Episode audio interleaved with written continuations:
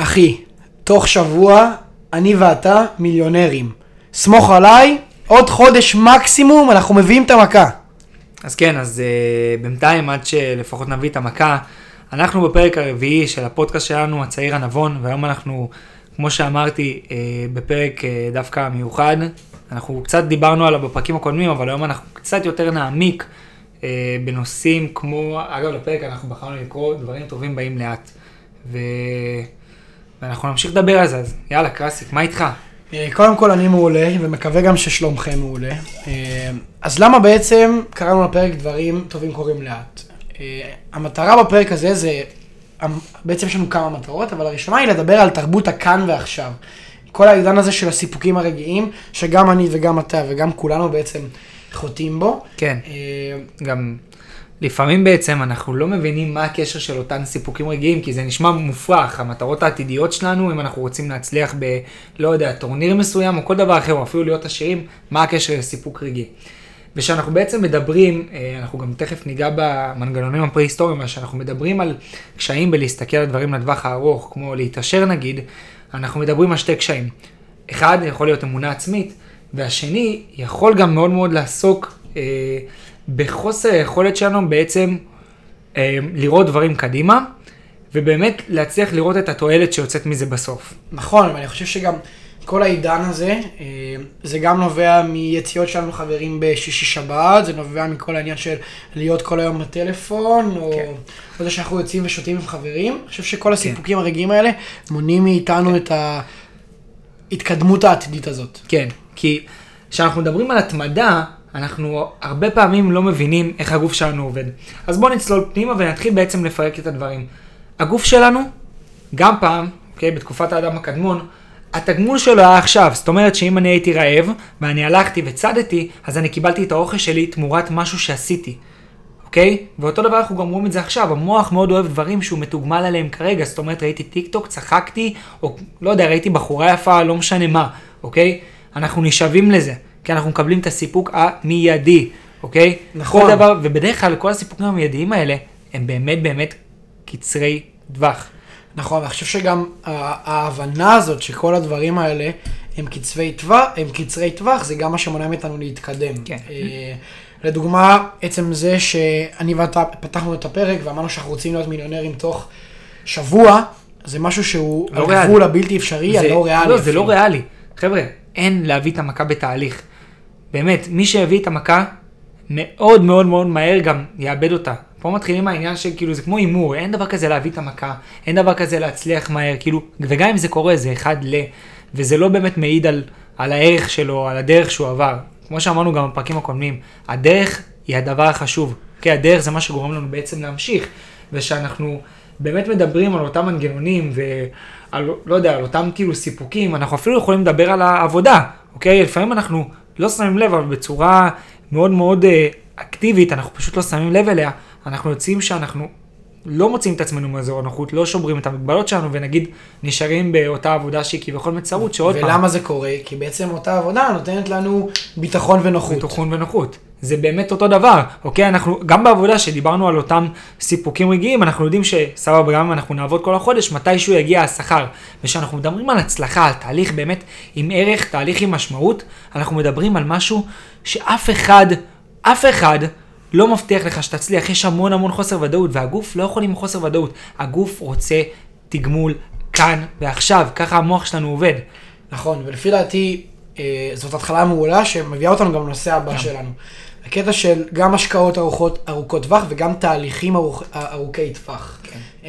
אז קודם כל, הייתי רוצה להתחיל ולגעת במונח שקוראים לו ריבית דריבית. ריבית דריבית. אז מה זה אומר בעצם ריבית דריבית? בצורה הכי קודם פשוטה. קודם כל, תסביר להם איך זה בעצם מתקשר אלינו, איך זה קשור בכלל. מעולה. אז קודם כל, ריבית דריבית, איך, איך זה קשור לנושא של היום, זה שזה בעצם לאורך תקופה ארוכה. אנחנו רוצים לדבר שנייה על איך כסף ודברים שקורים אצלנו משפיעים עלינו לתקופה ארוכה. אז ניקח אה, ריבית דריבית אה, גם לחיוב וגם לשלילה. אז הדבר הראשון שהייתי רוצה לפתוח איתו זה ציטוט של אלברט איינשטיין, שהוא מתמטיקאי גדול כמו שכולנו מכירים אותו. הוא אמר שריבית דריבית היא בעצם הפלא השמיני בתבל, ומי שמבין את זה מרוויח מאוד ומי שלא משלם. עכשיו, למה הוא אמר את זה? אז כמו שאמרתי, בוא נפשט. ריבית דריבית זה בעצם אומר שהכסף שלך עושה כסף על הכסף שלך. אז אם אנחנו מסתכלים על הפן החיובי, אוקיי? ולא בחודש. ולא בחודש. אתה אומר שלא בחודש. בדיוק, ניקח את זה אפילו לכיוון של, של שלושים שנה, אוקיי? נגיד, אנחנו משקיעים עכשיו אלף שקל כל חודש. אגב, אוקיי? אנחנו עושים את זה איתכם, כי עכשיו אנחנו במחשבון, שנקרא מחשבון ריבית, אנחנו בעצם בודקים כמה... בדיוק, ניקח עכשיו מחשבון ריבית. ואני עכשיו במחשבון ריבית, אני שם אלף שקל בכל חודש. אני משקיע בעצם לתקופה של שלושים שנים, אוקיי? אחרי שלושים שנים, מה שקורה, שהשקעתי שוב אלף שקל בכל חודש, אני מגיע למצב שאני יכול להרוויח למעל מיליון שקלים. אשכרה. וזה, חבר'ה, זה הכל עניין של סטטיסטיקה ומתמטיקה, בסדר? אבל עוד פעם, זה בסופו של דבר מחייב אותנו לתהליך ארוך, אוקיי? אנחנו צריכים להיות המון פעמים, אגב, גם אני חוטא בזה הרבה, זה גם לפעמים אחת הסיבות שאני זוכר את עצמי כצעיר, מפסיק דברים, כי לא באמת ראיתי את הכסף שנכנס עכשיו, נראה לי נכנסתי באיזה כיתה, כיתה י' ניסיתי לעשות דרופשיפינג, אבל ברור שבחודש הראשון לא הצלחתי והכל היה מסובך ופשוט נטשתי את זה, ו... זה מה שאנחנו אומרים, להתמקד בדרך ולא במטרה, כי אם אתם תתמקדו במטרה היא כנראה לא תגיע בזמן הקרוב, ואז הגוף מאוד מאוד מאוד יתקשה לראות את הדברים שהוא צובר בדרך. תתרכזו בערך המוסף שאתם משיגים, במשמעות שאתם מקבלים מאותה דרך למטרה, כי בסופו של דבר שהגוף יראה את הדרך כתגמול שהמוח, אוקיי, יקלוט את הדרך שלכם כתגמול העיקרי, אז המטרה תגיע, אבל אם הוא, תראה, אם הוא יראה את המטרה כתגמול העיקרי, כשאתה מבין כאילו, היא לא תגיע אחי, היא באמת לא תגיע, כי המטרה לפעמים לוקח לה שנתיים ושלוש ועשר, והנה, כדי להפוך, לא יודע, מיליון מאלף שקל כל חודש, זה לוקח שנים, שלושים, ארבעים שנה, נכון. כמו שראינו עכשיו. ועוד משהו, גם הייתי רוצה שוב לחזור לקטע הזה, ש... של הריבית דריבית, אוקיי? זאת אומרת שהריבית השנתית שלנו, למשל, על האלף שקלים האלה, היא שבעה, שבע, נגיד עשרה אחוז, אוקיי? נגיד היא עשרה אחוז, אז זה אומר שאחרי שנה עשיתי אלף מאה שקל. אוקיי? ואז שנה אחרי זה אני אעשה עשרה אחוז על אותם אלף מאה שקל. ואז על הסכום הזה ועל הסכום הזה ועל הסכום הזה. עכשיו זה בעצם שאנחנו מסתכלים על הקטע החיובי. אם נלך על הכיוון השלילי, שזה משהו שהרבה אנשים עושים ולא מודעים אליו, לדוגמה, כל עולם המשכנתאות, אוקיי? בעצם כל הלוואה שאנחנו לוקחים מהבנק, סכום ההלוואה קוראים לזה קרן. ובעצם המשכנתא זה בעצם ה... קרן שאנחנו משלמים פלוס הריבית, אוקיי? קצת מהקרן שאנחנו משלמים, פלוס קצת מהריבית. תגיד, אתה חושב שאתה רואה את עצמך קונה דירה בעתיד? אז האמת, אולי לא בעתיד הרחוק, אני חושב שפשוט העניין של לקנות דירה זה משהו שהוא יותר לשקט הנפשי ולדעת שאני עמיד כלכלית, אבל אני כן רואה אותי מזכיר, כי אני חושב שלקנות דירה זה אפילו להשתעבד טיפה. וזה גם הנושא הבא ובדיוק מה שבאתי לגעת בו. שהעניין הזה של לקחת את המשכנתא הזאת, לדוגמה, אני לוקח משכנתא, הלוואה של מיליון שקל לקנות דירה. אוקיי? משהו שהרבה אנשים עושים, הרבה צעירים גם היום עושים. הם לא מבינים שאחרי שלושים שנה, אוקיי? שהם פוזרים את המשכנתא הזאת לאורך כל כך תקופה ארוכה של זמן, הם משלמים על המשכנתא הזאת ריבית דריבית לשלילה, אוקיי? ואותה מיליון שקל אחרי שלושים שנה הופכים להיות בערך פי שתיים, פי שתיים וחצי מהמחיר המקורי שלהם. אז בסוף יוצא שהם משלמים שתיים מיליון, שתיים וחצי מיליון, שאנחנו מדברים על סכומים גדולים כמו דירה. זה סכומים ענקיים. כן, לא, ברור, גם אגב שבאמת אם מדברים, עכשיו אנחנו לא מדברים לריביות, אבל נגיד עוד איזושהי, נגיד נקודה יפה, זה שלפעמים אנחנו באמת על תשלומים חודשיים, אנחנו על שירותים נגיד חודשיים, אני אקח את זה לעולמות האלה, שזה לא בערך משכנתא, שאתה קונה דירה וזה לא נכס גדול, אבל נגיד, קחו נגיד דוגמה אפל מיוזיק, אוקיי? כנראה אתם תהיו בעשור הקרוב עם אפל מיוזיק או עם ספוטיפיי. אם כל חודש אתם שמים עשרים שלושים שקל על זה, זה יוצא בסופו של דבר בלונגרן סכומים מטורפים. וכן, צריך לקחת את זה בחשבון. אוקיי? גם שאתם קונים משהו, שימו לב, אוקיי? וזה אחד מהנושאים שמאוד רצינו לדבר עליהם. כשאתם פורסים לתשלומים, אז הריביות הן מטורפות. נכון. וגם, וגם בזה אנחנו... ריבית האשראי, לגמרי. לגמרי. ועכשיו, עוד משהו שהייתי רוצה גם לשאול אותך, אוקיי? נו. גם אתה קראת את הספר אבא עשיר אבא עני, ויצאנו לדבר על זה טיפה. שאגב, זה ספר מאוד מומלץ, אבל uh, קצת נדבר שנייה על תרבות הצריכה, אוקיי? Uh, ומה זה חוב טוב ומה זה חוב רע. לדוגמה, אני לוקח הלוואה מהבנק של, uh, כמו שאמרתי, נגיד, מיליון שקל בשביל לקנות דירה, אוקיי? ואת הדירה הזאת שאני קונה, אני קונה אותה לצורך הצרכים האישיים שלי, זה חוב רע, כי למה? כי זה משהו שהוא בשבילי. אבל לדוגמה, את אותה דירה אני הולך ומזכיר, והיא מייצרת לי הכנסה, אוקיי? אז העניין של חוב טוב וחוב רע, אוקיי? שהם מונחים, זה בעצם...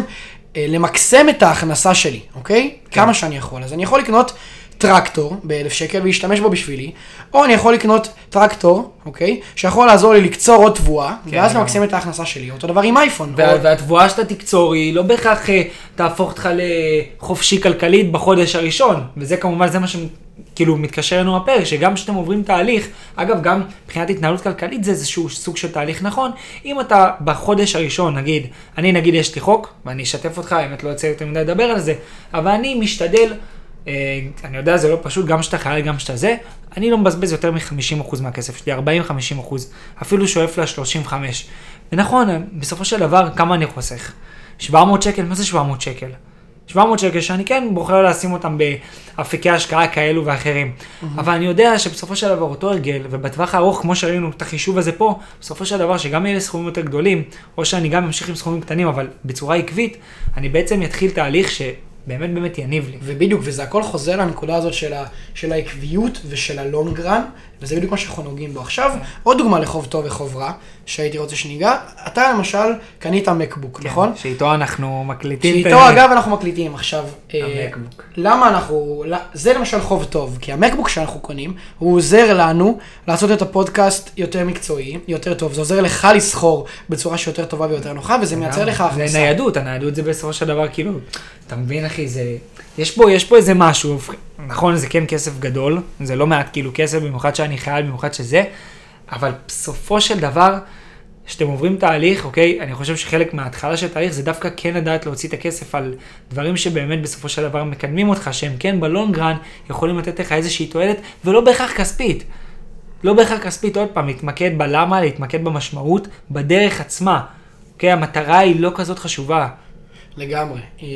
מאוד מסכים, ואפילו הייתי עוד משהו שהייתי רוצה שניגע בו עכשיו, ונגעת בו טיפה בהתחלה, זה העניין של הפריסת השלומים. אני, אני גיליתי היום משהו, אגב, שאני לא יודע אם חלקכם יודעים, אבל אני גיליתי אותה היום, שלדוגמה, אני רוצה עכשיו לקנות ג'ינס בדיזל, נגיד, בא לי ג'ינס של דיזל, משהו רציני. אל תגזים, דיזל. בילבון. בילבון. חולצה בבילבון. זמת עם הדיזל. אני... מציעים לי לפרוס אותה לתשלומים. נגיד החולצה עולה אלף שקלים והגזמתי, אוקיי? אז זה אומר שאני רוצה לפרוש אותה, לפרוס אותה לעשרה תשלומים. זאת אומרת שכל חודש אני משלם מאה שקל. אממה, מה קורה? בפועל אני לא משלם מאה שקל, כי אני פורס את זה לתשלומים. מה שקורה, שאנחנו פורסים דברים לתשלומים, יש לנו ריבית. עכשיו, הריבית על האשראי היא מאוד מאוד גבוהה. הריבית על האשראי, לא יודע אם ידעתם, היא בין שש עשרה נקודה חמש עד שמונה עשרה אחוזים. והנה, זהו תהליך שהבנק עושה, כי הבנק חכם, אוקיי, הבנק בונה לדווח הרחוב בסופו של דבר, חבר'ה, אוקיי, זה, זה עוד שימוש נכון בריבית דריבית, שגם בסופו של דבר מתקשר למטרה של הפרק שלנו. תסתכלו, לפעמים אנחנו יכולים, נותנים לכם אפשרויות פריסה מטורפות, שלושים ושש תשלומים, עכשיו, שלושים ושש תשלומים זה שלוש שנים, אבל בסופו של דבר, כשאתה מחשב את הריבית, אתה מבין שהבנק בלונגרן, מגיע למטרות שלו. בדיוק, ומה אתה עושה שאתה פורס את השלומים? הוא עושה הרבה כסף. אתה נכנס להלוואה. וזה מה שאנשים לא מבינים. כשהם פורסים את השלומים, הם בעצם נכנסים להלוואה. ו... וזה גם נקודה שהיא מאוד... הלוואה מאוד ארוכה, זה לא משנה. בדיוק. לבנק זה לא משנה. לבנק זה לא משנה, כי הוא יודע שבסופו של דבר הוא ישיג את המטרה שלו. נכון, ואם זה החולצת בילבונג, ואם זה הרכב, ואם זה המנוי החודשי של... של...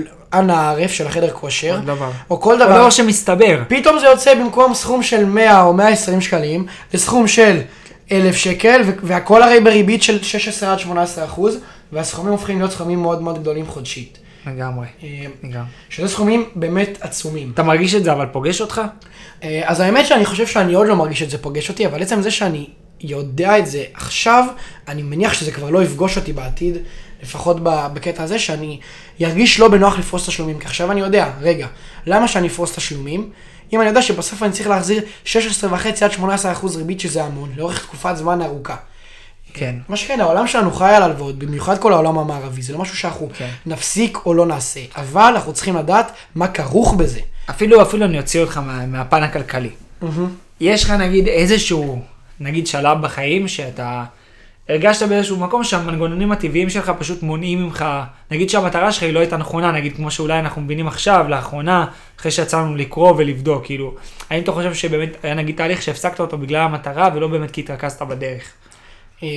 כן, אז אני חושב שגם יש לי כזה לגמרי, וזה גם האמת דומה קצת לעניין תחום הדרופ שיפינג, שגם אני ניסיתי, ייחסתי לתחום הזה שנסות להרוויח כסף מהיר באינטרנט, ואני חושב שגם כל עידן הקורסים היום וכל מה שקורה זה לגמרי חלק מזה ש... אנחנו רוצים להרוויח כמה שיותר כסף, כמה שיותר מהר. וגם אותי זה תפס.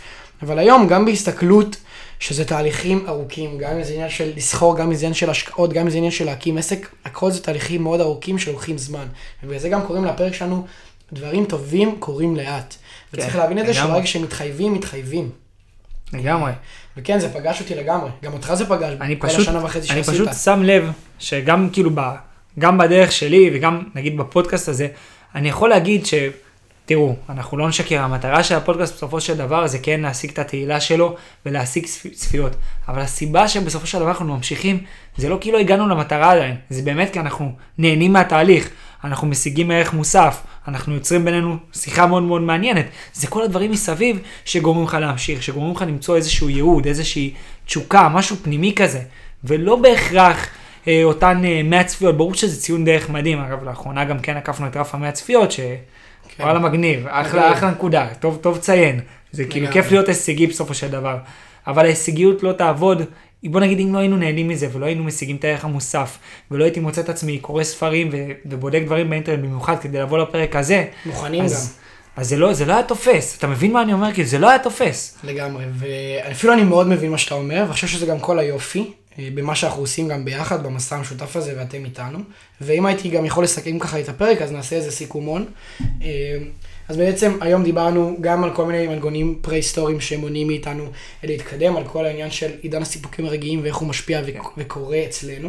גם על מושגים כלכליים שחשוב מאוד לדעת, בין אם זה ריבית דריבית, הצד הטוב, הצד הרע, משכנתאות, הלוואות, מה זה בכלל קרן, גם איך אנחנו משתמשים בהלוואות שאנחנו עושים לייצר לנו עוד הכנסה, מה זה בכלל אומר, גם כל עניין של פריסת השלומים, ולמה אנחנו עושים את זה, כי הדברים האלה הולכים לתפוס אותנו בעתיד, גם אם אנחנו נדחה את זה, זה יתפוס אותנו עוד שנה, שנתיים, שלוש, ארבע, וזה יגיע ואנחנו נצטרך להתמודד עם הדברים האלה. כן, לגמרי, אנחנו בעצם, אנחנו היום, ברגעים האלה שאנחנו צעירים, אוקיי? וזה לא משנה בדיוק באיזה גיל אתה שאתה צעיר, אבל היום בסופו של דבר, אתה או את בונים את עצמכם, אתם הופכים להיות האדם, אתם הופכים, אתם בעצם מייצגים אם תהיו עשירים, אם תהיו עניים, אם תהיו מוצלחים, אם לא, וזה לא משנה, זה לא בהכרח כלכלי, כן זלגנו לעולמות האלה, כי בסופו של דבר זה משהו שהוא מאוד מאוד חשוב לנו. ומעניין את שנינו גם. לגמרי, ו- וזאת הנקודה.